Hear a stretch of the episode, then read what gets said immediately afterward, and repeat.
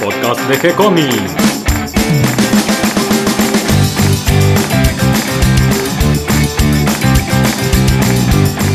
Muy bienvenidos a un nuevo episodio de G-Comics, el podcast donde hablamos de todas las técnicas necesarias para realizar un cómic, cómo dibujar un manga y todo el conocimiento requerido para dibujar esa historieta que tenemos dando vuelta en la cabeza. Mi nombre es Gonzalo García y mi intención y la de todos los que hacemos G-Comics es colaborar con aquellos que estén interesados en avanzar, en progresar, en mejorar en su formación como dibujante de cómics. Y hoy viernes, día de lluvia, día especial para nosotros y Catalina que me acompaña pitufando unos mates. ¿Cómo estás, Cata? Bien, eh, pitufando una sinusitis también. Así que estoy un poco resfriada, pero muy contenta con las noticias que tenemos para hoy. Sí, estamos pitufando porque hoy vamos a hablar con Mario Borkin y con Claudio Díaz sobre un gran autor de la BD, Peyo, Peyot, Mario nos va a decir cómo se pronuncia exactamente en francés, que es el papá de los pitufos. Sí, además unimos a Claudio y a Mario conociendo y hablando sobre la BD, que tanto les apasiona, así que va a ser un muy lindo podcast. Sí, se pusieron a hablar muy entusiasmados entre ellos dos y yo estaba un poco ahí como al costado tratando de meter algún, alguna inserción en medio del diálogo, pero creo que quedó muy lindo, eh, lo hicimos eh, todo a través de teléfono, pero parecía que estuviéramos todos juntos charlando. Eh, a veces une la, la comunicación, ¿no?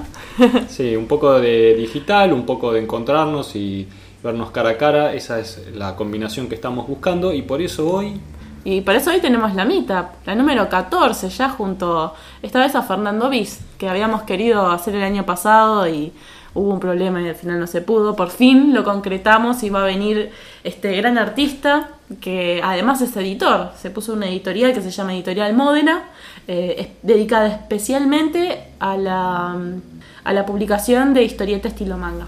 Así que vamos a hablar qué es esto del manga argentino, cómo es dibujar y publicar mangas en Argentina. Y además que nos cuente un poco su técnica de trabajo, porque él trabaja una parte digital, una parte eh, artesanalmente, podríamos decirlo. Es un poco digital, un poco analógico, un poco como nos vamos convirtiendo todos en esta mezcla de bits y de papel. Y, y bueno, creo que hay muchos cambios en estos momentos que tienen que ver con el campo editorial, con, el, con la manera en que realizamos las historietas. Así que vamos a hacerle muchas preguntas a Fernando. Él nos va a comentar, nos va a contar su experiencia y seguramente va a venir mucha gente nueva. Así que va a ser un lindo momento para conocernos, intercambiar datos, eh, comunicarnos Bits. y vernos cara a cara. y aprovechando, hablando de editoriales, también está la Feria del Libro en estos días. Eh, no me acuerdo si dura 15 días más o menos, eh, pero va a estar, estuvo presentando Gorgona Ediciones, también en la de Gustavo Schimp, estuvo con Horacio Lali y con Kika Alcatena presentando los libros de la editorial. Eh, Hotel de las Ideas tiene por primera vez su stand en la Feria del Libro eh, y va a estar presentando Joc con Santulo sus libros en la Feria del Libro también. Hoy justo a la misma hora de la meetup, así que no voy a poder ir, pero les deseo mucha suerte. Y hablando un poquito de eventos, también les quería recomendar que el día de mañana, sábado 27, en la escuela de Eugenio Sopi, la que direcciona Cristian Mallea, va a haber una, un- una clase de guion Una especie de, intensiva. de taller. Claro, una especie de taller dedicado especialmente a la escritura de guiones con el viaje en el tiempo, con esa temática. ¿Y por qué eligieron esa, esa temática para dar el taller? Ahora está el, el concurso de la Crack Bam Boom, eh, que es hasta agosto. Empezó en marzo hasta agosto, que es sobre el viaje en el tiempo. Entonces van a dar las herramientas para que podamos escribir el guion para poder participar de ese concurso.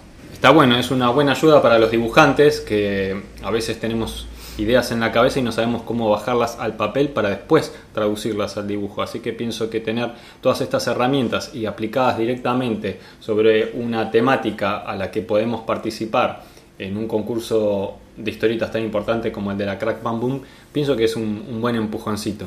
Sí, además tiene un muy lindo jurado. Son todos unos muy buenos dibujantes, los, los que conozco. Algunos no tuve el placer de conocerlos, pero, Pero ya los conocerás. pero yo los conoceré. ¿Y vos qué estuviste leyendo esta semana? Esta semana estuve leyendo unas cuantas cosas, un poco mezclado distintos temas. Vi y- que tenés una pila de libros al lado de la cama. Sí, sí, pero me entusiasmé muchísimo con uno que se llama ¿Quién mató a Rexton? Es una novela gráfica policial publicada por Hotel de las Ideas con un excelentísimo guion de Agrimbau, muy linda idea, muy bien eh, llevado y combinado, son como pequeños capítulos eh, que cuenta como una interna entre los dibujantes en una gran editorial. Eh, a uno le vienen muchos recuerdos e historias a la cabeza. Está muy lindo, muy bien llevado y además este, como que te va dejando siempre una intriga y tratándote de despistar para que hasta el último momento no sepas quién mató a Rexton. Eh, tiene dibujos de Del Peche, de Hipóliti, de Baldó, de Ginebra, de Pietro y de Gato Fernández. Muy bien dibujado, muy lindo trabajo, me encantó muchísimo todo lo que hizo Del Peche, cuenta muy bien, tiene un dibujo muy potente, pero sobre todo destaco la, la estructura de este guion tan bien llevado por Agrimbau. Bueno, Agrimbau da taller de guion también para el que esté interesado. Eh, sé que, que, lo han recomendado mucho por, por sus clases y para el que quiera leerlo y conseguirlo puede conseguirlo en las comiquerías o puede ir a la feria del libro que tiene en el stand. Sí, Greenbaum tiene una gran producción de, historietas y bueno, esta, Quien mató a Rexton, la recomiendo muchísimo, me encantó, muy buena historia, muy bien dibujada, muy bien editada, muy lindo libro para comprar, vale la pena para sumarlo a la biblioteca. Bueno, vamos a tenerlo en cuenta. bueno, ¿qué te parece si ahora vamos a pitufar un rato? Vamos a pitufar con Mario Borkin y con Claudio Díaz sobre la vida y obra de Pello. Les cebo unos mates. Hoy estamos intentando otra multiconferencia a través del micrófono y el teléfono y del otro lado de la línea me voy a encontrar con Mario Borkin y con Claudio Díaz. ¿Cómo están? Hola, hola, muy bien. Y hoy nos reúne un lindo tema porque es para hablar del el creador de los pitufos, Peugeot, o ¿cómo se pronuncia, Mario? No, no, es, es, no hay mucha forma de pronunciar. Eh, sí, en realidad nos quedaba uno de, de los más importantes de la escuela de Marcinel, más que nada por la, la repercusión que tuvo su obra. Con hay que acordarse que, digamos, los tres personajes más famosos ahí de, de la BD belga son claramente Tantá, el número uno, Lucky Luke, y el tercero son los pitufos. O sea, son tres personajes que han tenido, digamos, desarrollo internacional enorme y tal vez los pitufos creo que generó más plata que los otros dos. Eh, así que nos tenemos que hablar de, de Peugeot, cuyo verdadero nombre era Piero Pierrot Culifort. Eh, que bueno, si querés cuento más o menos un poco la historia y después Claudio vas metiendo Dale, las cosas. Sí, perfecto, sí. No, coincido plenamente con los tres que mencionaste. Me parece que los pitufos han logrado, eh, por la imagen misma del pitufo que funciona incluso sin una historia detrás, han logrado eh, traspasar tantas fronteras y estar vigente en todo tipo. Porque no encontrás tan fácil muñecos de Lucky Luke como pitufos. Tal cual. Ya en general hasta un idioma particular. Tal cual. Este, bueno, eh, Pierre Culifort, en realidad Peugeot aparentemente es como una forma deformada de Pierrot, que sería su, su nombre. Eh, se lo conocen como Pierre. Él nació en, en, en Bélgica, como en Bruselas, como Francá y, y este, ¿cómo se llama? Hergé, pero en otro barrio, no en Etterbeek, sino en Scherbeck, en 1928. Eh, y él queda huérfano bastante joven, a los siete años, con lo cual sus estudios medio que se, se tienen que terminar temprano para, para poder trabajar. Y, y es, es, no, es, no es menor, él empieza su, su trabajo, digamos, él estudia y se forma como ayudante de proyeccionista en los cines. Claro, él estaba en la proyección de las películas, era el que manejaba la máquina y iba poniendo la cinta, me imagino. Cambiaban los rollos, exacto. Así que él pasa la guerra así, como proyeccionista del cine. Así que su, su paso por el arte es, es, un poco indirecto más en el cine. Y cuando termina la guerra, en el 45, entra a los famosos estudios de animación belga, la CBA, donde se encuentra con tres de los grandes, ¿no? Frank Camp, eh, Eddie Pape, que era el mayor, y, y Maurice. Sí, tengamos en cuenta que al terminar la guerra él todavía es muy, muy joven, eh, es, es casi un joven. adolescente todavía. Eh, exactamente. Y, y, era muy chiquito cuando entró, chiquito, era el más chico de, esos cuatro, ¿no? Eh, obviamente, eh, esto es personal y lo podemos discutir. Yo creo que el, el, cómic y la animación eh, son, creo que la animación es la evolución normal del cómic, ¿no? Este, y se nota por ahí en todos estos tipos que, que pasaron por la animación, eh, Mori, Franca, eh, creo que le da otra otra otra cosa. Yo siempre pienso también en, en viste el Batman la serie animada y, y Bruce Timm. O sea, me parece que la gente que pasa por animación tiene tiene otra cosa, o mismo Disney, ¿no? Sí, sí, es muy probable, por conocidos que han trabajado en animación y después ver el trabajo que han hecho en historieta, eh, conocidos, ¿no?, del, local. Eh, sí, eh, lo que han ganado mucho gracias a la animación es el tema de poder contar la sucesión cuadro a cuadro, que, que transmita acción, no solo la historia. Sí, tal cual, porque por ahí otros sí, hay dibujantes excelentísimos, pero terminan siendo casi más ilustradores, ¿no? Claro, como un Harold Foster que te maravillas con cada ilustración, pero sabes que no hay una, una narración eh, gráfica cuadro a cuadro, sino que es, eh, son instantáneas congeladas en el tiempo que vos ordenás después en tu mente y armas la historia. Sí, lo principal de la animación es que te da la noción del movimiento, obliga al dibujante a pensar en el movimiento del personaje y a desarrollar todas las etapas intermedias de cada movimiento, con lo cual te da una noción eh, muy completa del movimiento de figura y además a ciertas exageraciones que pide el dibujo de animación que le dan mucha fuerza narrativa al dibujo. Sí, completamente de acuerdo. Sí. Y bueno, sí que él se forma en animación, no dura mucho porque la CBA tampoco dura mucho porque no puede resistir, digamos, la producción americana, ¿no? O sea, eh, que llega a Bélgica después de la guerra y entonces se funde. Y ahí si bien los otros tres consiguen trabajo en, en con Dupuy en, en Marcinel, eh, Peugeot empieza, se mete en, en hacer sus estudios formales en arte, en, la Academia de Bellas Artes, pero creo que no tampoco estaba, no, no creo que no llega a estar un año y se empieza, había mucho trabajo en publicidad en esa época, porque y entonces empieza a trabajar para la publicidad. Eh, creo que el, primer la primer BD que él hace es bastante temprano, creo que en fin de la guerra, en el 46, y por supuesto en los diarios, ¿no? Que era el vehículo natural. Y si vos ves los dibujos es muy Disney, muy Disney primero, ¿no? Muy dibujo americano, él creo que es un piel roja, o un indio, no sé si. Eh, y bueno, se dedica, hay como trabajos de él aislados en distintos diarios, no, lo más conocido, el Occidente, Petit Monde. Eh, hasta que en el 46, en un diario que se llama La Última Hora de Daniel, empieza a, dibujar un personaje que es su tal vez personaje estrella, a pesar de que no es el que más plata le dio, que es Johan. Eh, al principio Johan es un paje, digamos, un escudero más un paje, ¿no? Eh, que tiene aventuras como un caballero en la época de las cruzadas. Y mm, y empieza en blanco y negro en, un diario que no es tan conocido. Pero después, como se va haciendo más famoso, aparece en Le Soir, que el famoso diario donde estuvo Ye, claro, ya en los 50, y, eh, y ahí es como que, empieza a tener un poco más de repercusión. Crea otro personaje que, vos tenés justo en el teléfono, claro, el gato. Pussy, el gato, señor. Sí, un gato blanco y negro, todo esto es en blanco y negro, obviamente, porque era en el diario, que es un gato que se mete en líos, un poco el gato Félix era también en, el estilo, ¿no? Al comienzo. pero este es más gato-gato, digamos, no, sí. no antropomorfizado, me parece. Muy, muy, eh, anticipando a Israel, quizás. Sí, tal cual, tenés razón. no lo había pensado, pero tal cual.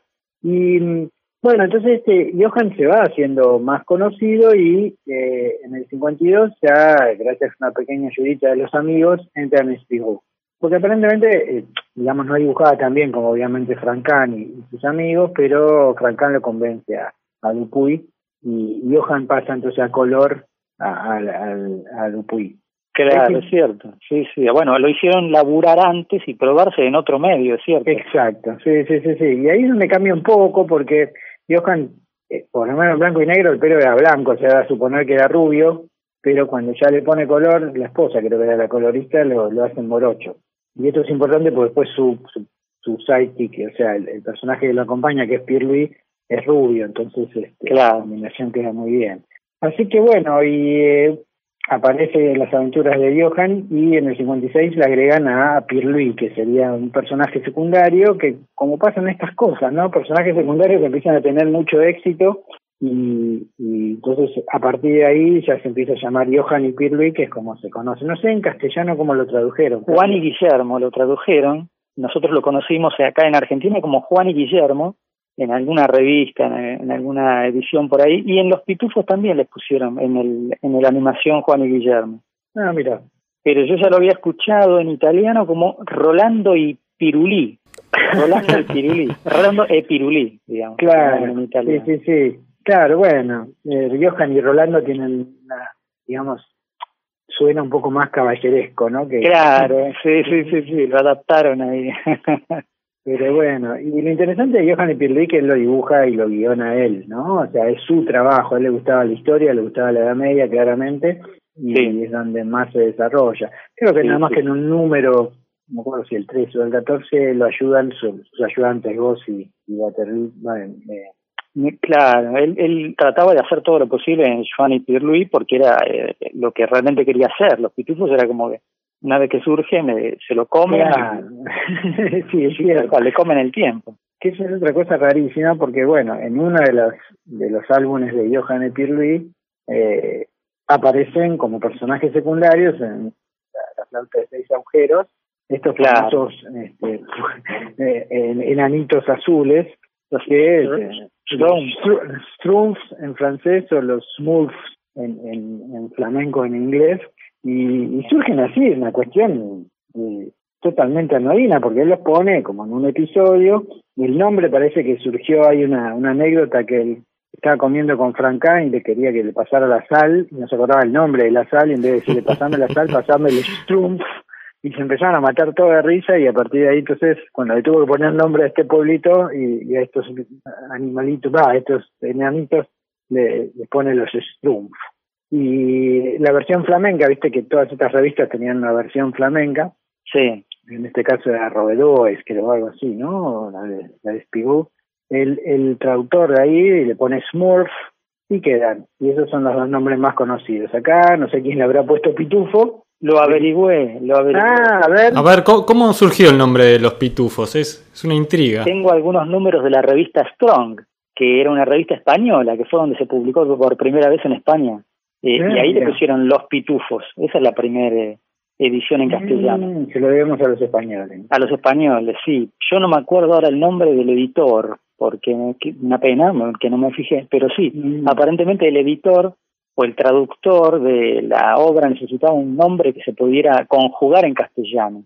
Y Shroom o Smurf no funcionaba. No, Además es impronunciable para nosotros. Claro, y había una revista catalana recordada de antes de la guerra, una revista histórica que se llamaba Patufet o algo así, y se inspiró en eso. Entonces dijo, ah, voy a ponerle pitufo, lo probó y se conjugaba bien, funcionaba bien como pitufo funciona como sustantivo, adjetivo y verbo, así que cuajó eh, en la revista Strong, que fue donde apareció allá años 69-70.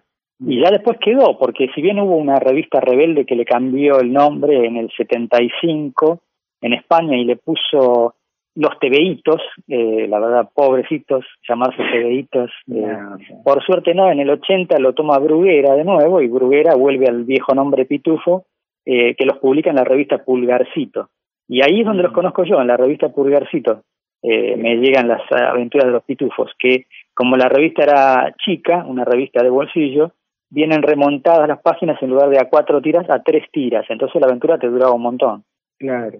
Originalmente creo que eh, algunas cosas de Johnny Pirulí también aparecían en una especie de mini libritos que sacaba Spirú, así que no sé si por ahí algunas de estas que vos decís siguen el esquema de los mini libros, ¿no? De, de y después pasan mm. a álbum. El tamaño sí es re mini, no es, no es bolsilibro, es un poco más grande, pero debe ser el tamaño de un libro de bolsillo normal.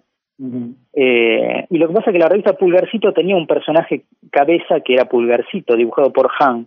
Ah. Y después tenía por ahí eh, Tommy Jerry, que era la traducción directa de las revistas americanas, tenía eh, Balín y Balón, que eran, bueno, que casi se llamaban de manera distinta, pero eran el perro y el, el, perro y su hijo de Tommy Jerry.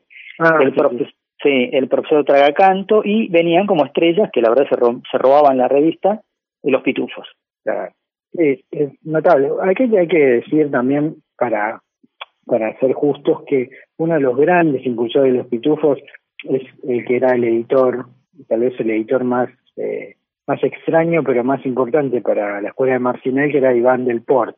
Ah, eh, este tipo era muy, muy, o sea, era un escritor, era un tipo muy copado, muy jugado. Eso que hizo con Francán después Ideas Negras, que apoyó muchísimo a la gente y, fomentaba mucho el, delirio, ¿no? Y la, así, la creatividad.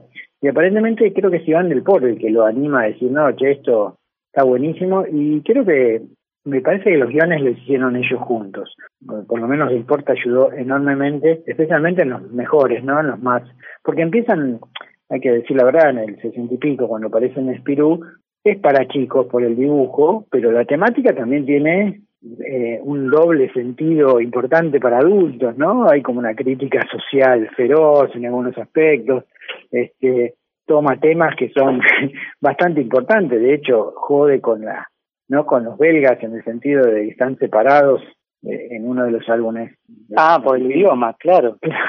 es genial. leer los pitufos, claro, que quieren hablan distinto, entonces por lo tanto hacen un país pitufo del norte y uno del sur, que es clara sí. a lo que es Bélgica, y sí, idiomas. Y después se meten con todos los estamentos sociales, eh, muy parecidos, digamos, lo que es cándidamente está esbozado que eran los siete enanitos de Disney, acá cada uno empieza a tener este, representantes roles no de la sociedad y qué sé yo con lo cual es muy atractivo lo que va haciendo y, y van creando un montón ellos dos y, van a medida que van creciendo los pitufos crecen los personajes secundarios aparecen los malos y aparecen todos los pitufos con todas sus, sus variedades ¿no?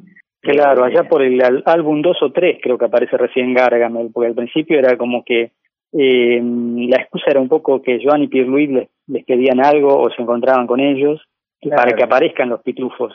Claro, porque seguían siendo los personajes que habían aparecido en Joan y Pierre Louis, pero después cuando ya tienen identidad propia necesitan sus propios malos. Y ahí creo que el nombre de, Gargamel lo trae del Port, creo que lo saca de, de ah. un personaje ahí de Gargantú y Pantagruel. Claro. Y, el gato Azrael, ¿no? que es el demonio, sí, sí. Este, bueno, creo que fue la de la esposa, no sé, o sea que ahí del porte es, es importante. Y después van, le van agregando los distintos, este, distintas variedades de pitufos. Eh, pero la verdad que cuando aparecen los pitufos pues, es una revolución. O sea, los pitufos este, eh, empiezan como a eclipsar. la verdad que sí. Vos pensás, son todos iguales y sin embargo cada uno tiene su personalidad, porque lo logra darle la personalidad y encima hablan de una manera que no se entiende pero que podés imaginar qué es lo que están diciendo. Era, era genial. Eh, por lo que pude leer, eh, cuando aparecen como complemento, como personajes secundarios, reciben muchas cartas en la editorial. Eh, y, y como el público los pedía que volvieran a aparecer, por eso es que se animan, o, o, es que vos decís, el editor le dice a Pello, mira que por este lado es por donde podemos tener el éxito. Por otro lado, es como todas estas cosas que empiezan a pasar medio de casualidad. Aparentemente, la, la, la que hacía el color era la esposa de, de Peugeot. Y fue la que le sugirió poner los azules. Porque dice, claro, porque hubo toda una discusión con el color. ¿Qué color le ponemos a los pitufos? Porque él parece que quería los verdes, viste, como diciendo, bueno, son duendecitos del bosque, pero dice, bueno, pues son verdes, no se van a distinguir de, de, del follaje. Entonces, rojo, pero rojo demasiado chillón rosado muy parecido a la piel humana. Entonces dice, no, tiene que ser azul. Que la verdad que fue una decisión increíble, pero yo no sé si no es menor esa decisión, porque los hace tremendamente atractivos el color. Sí, sí, sí, sí, sí, sí. Hay que decir que además para esta altura eh, ya el dibujo de Peugeot era un dibujo de gran nivel. Están muy bien dibujados. Dentro de esa simpleza aparente hay un gran dominio del dibujo, de la línea y del trazo a tinta. Totalmente. Absolutamente, sí, tal cual. Aunque si uno mira la flauta de los seis agujeros, la versión original, y mira los dibujos de los pitufos, se agarra la cabeza y dice, pero esto es un pitufo, esto, la verdad que son muy distintos. Eh, pero por suerte, sí, página a página lo fue, lo fue redondeando y fue logrando el pitufo definitivo. Y ahí, bueno, como decimos, el colectivo Marcinel debe haber ayudado, ¿no? O sea, Francán este, es un peso importante ya en, para todos los de esa época. Y, Pero es cierto que, que, que, en los últimos es cuando más logrados están. Eh, mismo con. La verdad que las, decisiones son, buenas y hay, hay, hay álbumes que son realmente geniales. Vos, vos me te acordabas del de. No me acuerdo cómo se llamó en castellano. Pitufísima. Claro. Pitufísima brillante. bueno, acá lo publicaron como El Pitufísimo, pero yo tenía la. siempre me quedó el recuerdo de la versión española que se llama Su Pitufísima. Claro, porque es como su majestad. Claro, exactamente, sí, sí, sí. Uh, vas a encontrar una, burla tremenda al, digamos, a los sistemas de gobierno, ¿no? De, a, la monarquía, básicamente, y a la capacidad de, de, de, opresión que tiene el, poder absoluto.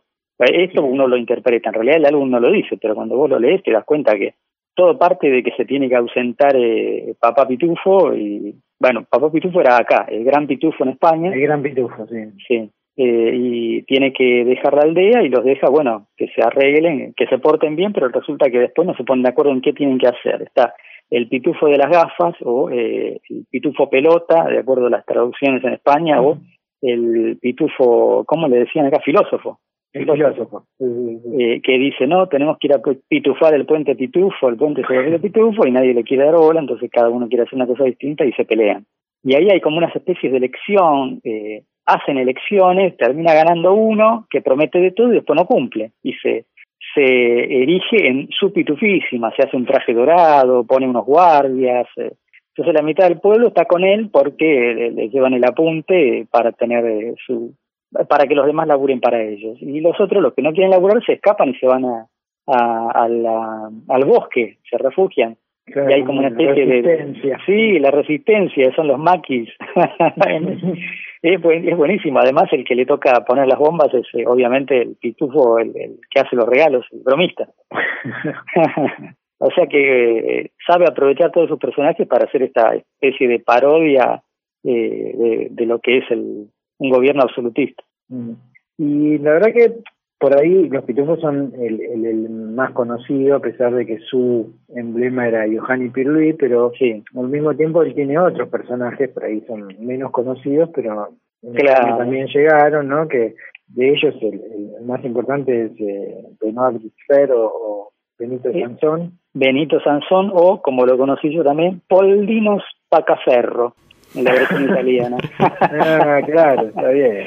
O Steven Strong en la versión inglesa. De esos no tengo ninguno en inglés. Pero en italiano tengo un montón, si yo lo conocí ahí. Ah, porque no, no los conseguía los de España. Y bueno, y es, es genial ese personaje. Es un chico que nunca se preocupó por explicar el origen. La cuestión es que el chico tiene super fuerza.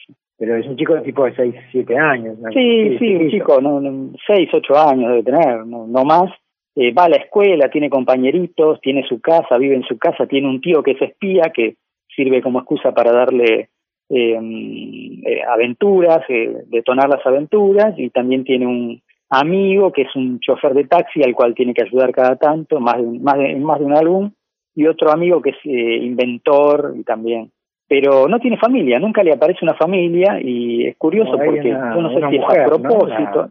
¿no? no, no aparece nadie, ni Ah, la mujer en realidad es un robot. Sí, es un robot. claro, sí, sí, sí. O sea que no hay eh, eh, eh, personajes, eh, ni, ni padre, ni madre, ni ningún tipo de, de tutor, excepto el tío, pero el tío es un espía, es un tiro al aire también y lo envuelve en las aventuras más exóticas al pobre sobrino. Y lo que tienes que avisar, es decir, es, es, tiene super fuerza. O sea, claro, claro, pero, tiene una sola debilidad, que es sí, eh, sí, sí, bueno, dale, dale, decilo, decilo. Ah, bueno, como es un nene, cuando cada vez que se resfría o se enferma pierde sus poderes, ¿no? Eh, la verdad que es ingenioso lo que hace. Entonces, pues, la verdad que es desopilante. Este prácticamente él no, no tiene tiempo de dibujarlo, hasta que es dibujado por el colectivo, primero por Will eh, y Walter y Goss, que son sus ayudantes. Eh, son incluso mismo que habíamos hablado, ¿te acordás? Este, Francis, Roger Leloup, Washington todos esos se han metido mano en Benoit Brisset. Sí, sí, sí. Y en otros personajes también que son tan conocidos que Jackie Celestín y, no sé, me estoy olvidando de alguno. No, bien, en Benito Sansón lo bueno es que eh, salen del ambiente medieval o de los pitufos que no tienen mucho escenario, que es un escenario natural y que por ahí lo dibujan de, de taquito, y acá tienen que romperse de verdad con autos, con camiones, con con eh, paisajes eh, urbanos, eh, ciudades, tránsito, mucha gente, aglomeraciones de gente. La verdad es, y es impecable, es impecable el trabajo que hace. Sí, lo que pasa es que ahí tiene, ahí se nota mucho el trabajo de sus ayudantes que después pasan a hacer lo que se llama el estudio Peugeot, ¿no? Claro. Que cuando los pitufos lo empiezan a tomar a él, hay un ejemplo muy interesante de él se aviva y, realmente maneja muy bien de, hecho, creo que se hizo millonario con los pitufos, porque sus hijos participaban en la empresa. Y el, el, lo que es notable, porque Asterix, eh, mismo Tantá o, Lucky Luke en Estados Unidos no, no son personajes muy tremendamente conocidos. Para los pitufos, en 1980, 81, no sé qué, los empieza a dibujar Ana Barbera y son un boom. Ahí está, exactamente, sí, es eso lo que los catapulta a, a Occidente, a, perdón, a América. Sí, América. Y, a, y sí, muy, como decís, a muchos lados también, porque creo que todo el mundo, mucha gente acá, por ahí los conoció directamente como el dibujo animado de Ana Tal cual, tal cual, éramos, éramos muy pocos los que teníamos los cómics. Y, cuando los mencionabas, yo me acuerdo de, en reuniones comiqueros eh, chicos y adolescentes y no, no sabían ni quiénes eran. No, es que yo pienso que la gente de Ana Barbera, que eran muy, muy prácticos, vieron que era uno, una historia ideal para la animación, porque como son siempre los mismos personajes, una vez que, que, dibujas uno, dibujas todos los pitufos prácticamente. Así que ideal para la producción de, episodios ¿no? prolongados. Eh, algo también ideal para, para, el anime, si hubiesen querido.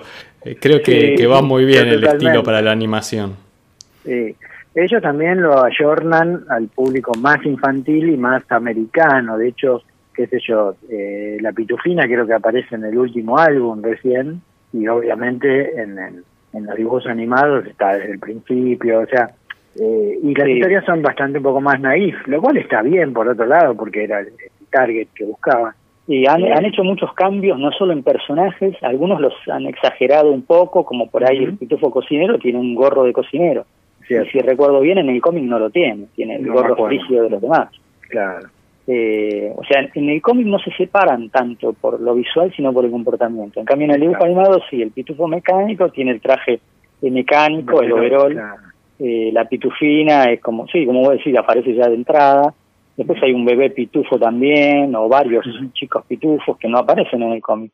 el, bebé pitufo sí aparece, perdón. Sí, el bebé sí el bebé sí aparece en el cómic. Les voy a contar un, par de anécdotas como para ir eh, cerrando ya el, episodio de hoy. Creo que hicimos un lindo recorrido por la vida de Peugeot y su obra.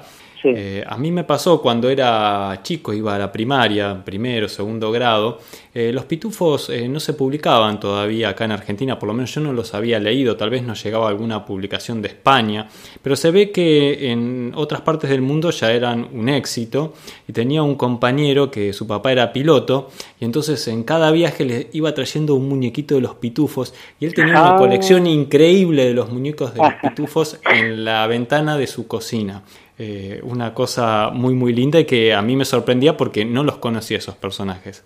Un poco después, más adelante, sí llegó la animación en los años 80. en los 80 Y ahí fue el boom acá de los pitufos. Y eh, en la segunda mitad de los 80 hubo una editorial, yo ahora no me acuerdo qué editorial fue, que, ajá, que los empezó a publicar eh, cada álbum en formato de, de revista, de revista mensual, y se publicó la colección completa. Yo los tenía todos.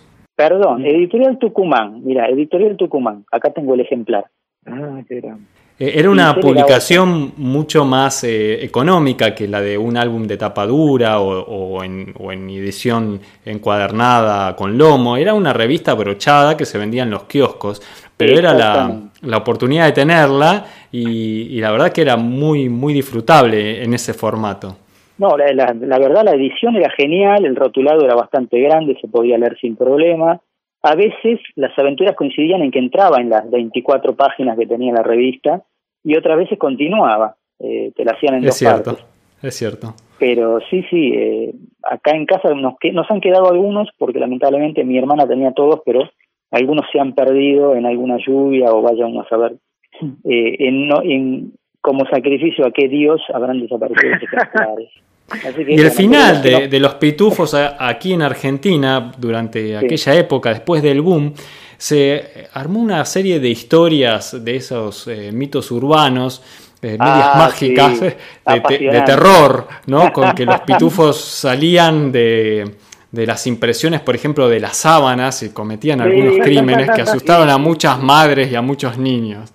Sí, se contaba eso, de que eran maléficos, que que, que el pobre Gargamel era un cura y vivía en una iglesia y la iglesia estaba como abandonada y entonces los, los pitufos le hacían la vida imposible. O si no, que los pitufos eran comunistas, que por eso el gran pitufo era rojo. Sí. aparte eran todos iguales. y Bueno, es que eh, los pitufos pasó a ser, es el, el digamos, es el ideal del merchandising. Sí. Eh, los muñequitos son fabulosos, da para 800, o sea, realmente es mucho más importante el imperio que se creó con los pitufos que lo que podría haber sido Tantan mismo, que tiene cinco personajes, o, o Lucky Luke, que tiene dos o tres. Eh, y por otro lado, tal cual, dio lugar a todo esto y hay palabras, en, por lo menos en francés, en, en inglés, en belga, qué sé yo, en flamenco, que han tomado, eh, han metido cosas de los pitufos en el lenguaje cotidiano, digamos, ¿no? Hay como expresiones idiomáticas, este, usando la palabra eh, smurf, eh, bueno, mismo acá, ¿no? Acá por ahí se usa menos porque es más, más raro, pero... No, acá se ha usado, acá se ha usado, como el, el famoso pitufo que aparecía en el norte, eh, Crónica lo ponía.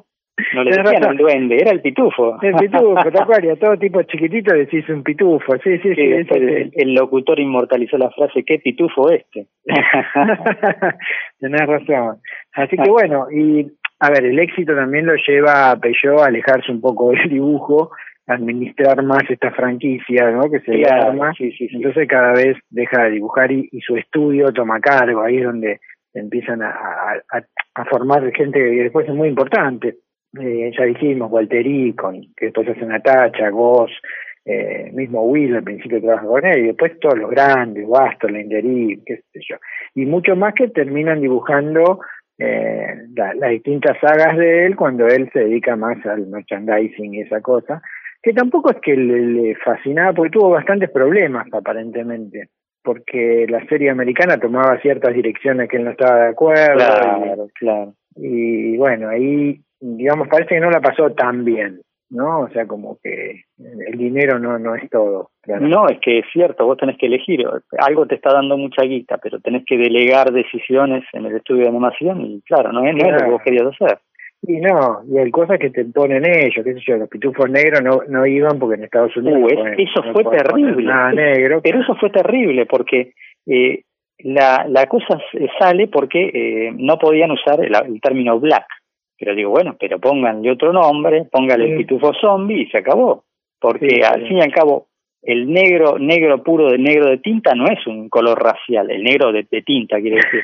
no, pero eran momentos de, que no podían, digamos, ni jugarse con eso. No, no, así que fueron los pitufos violáceos o algo así.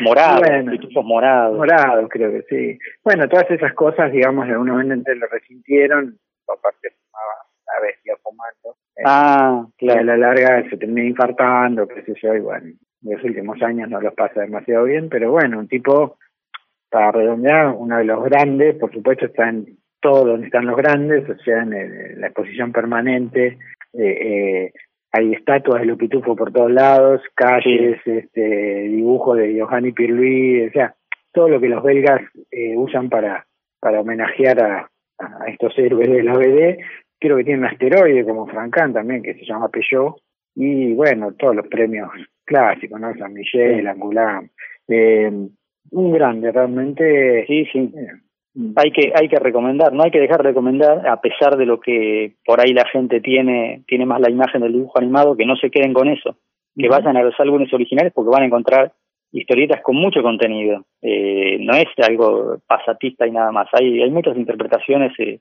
positivas que hacer de, la historieta original.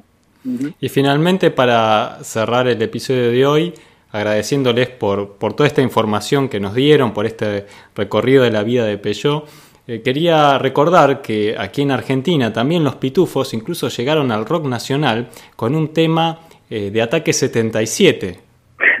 ah, ese no lo tenía. Yo tampoco. Así que bueno, tal vez eh, cerramos el episodio con, con, un tema de Ataque 77. Les agradezco muchísimo eh, por esta charla y espero que nos encontremos en un próximo episodio para seguir hablando de historieta, de BD, de manga, de todo esto que tanto nos gusta. Seguro, seguro. Un placer. Muchas gracias Mario, muchas gracias Claudio. Gracias a ustedes. Chao, chao. Chao. Un abrazo. Hasta aquí llega el episodio de hoy. Espero que toda esta información les resulte útil e interesante. Espero que la hayan entendido a Cata a pesar de su resfrío.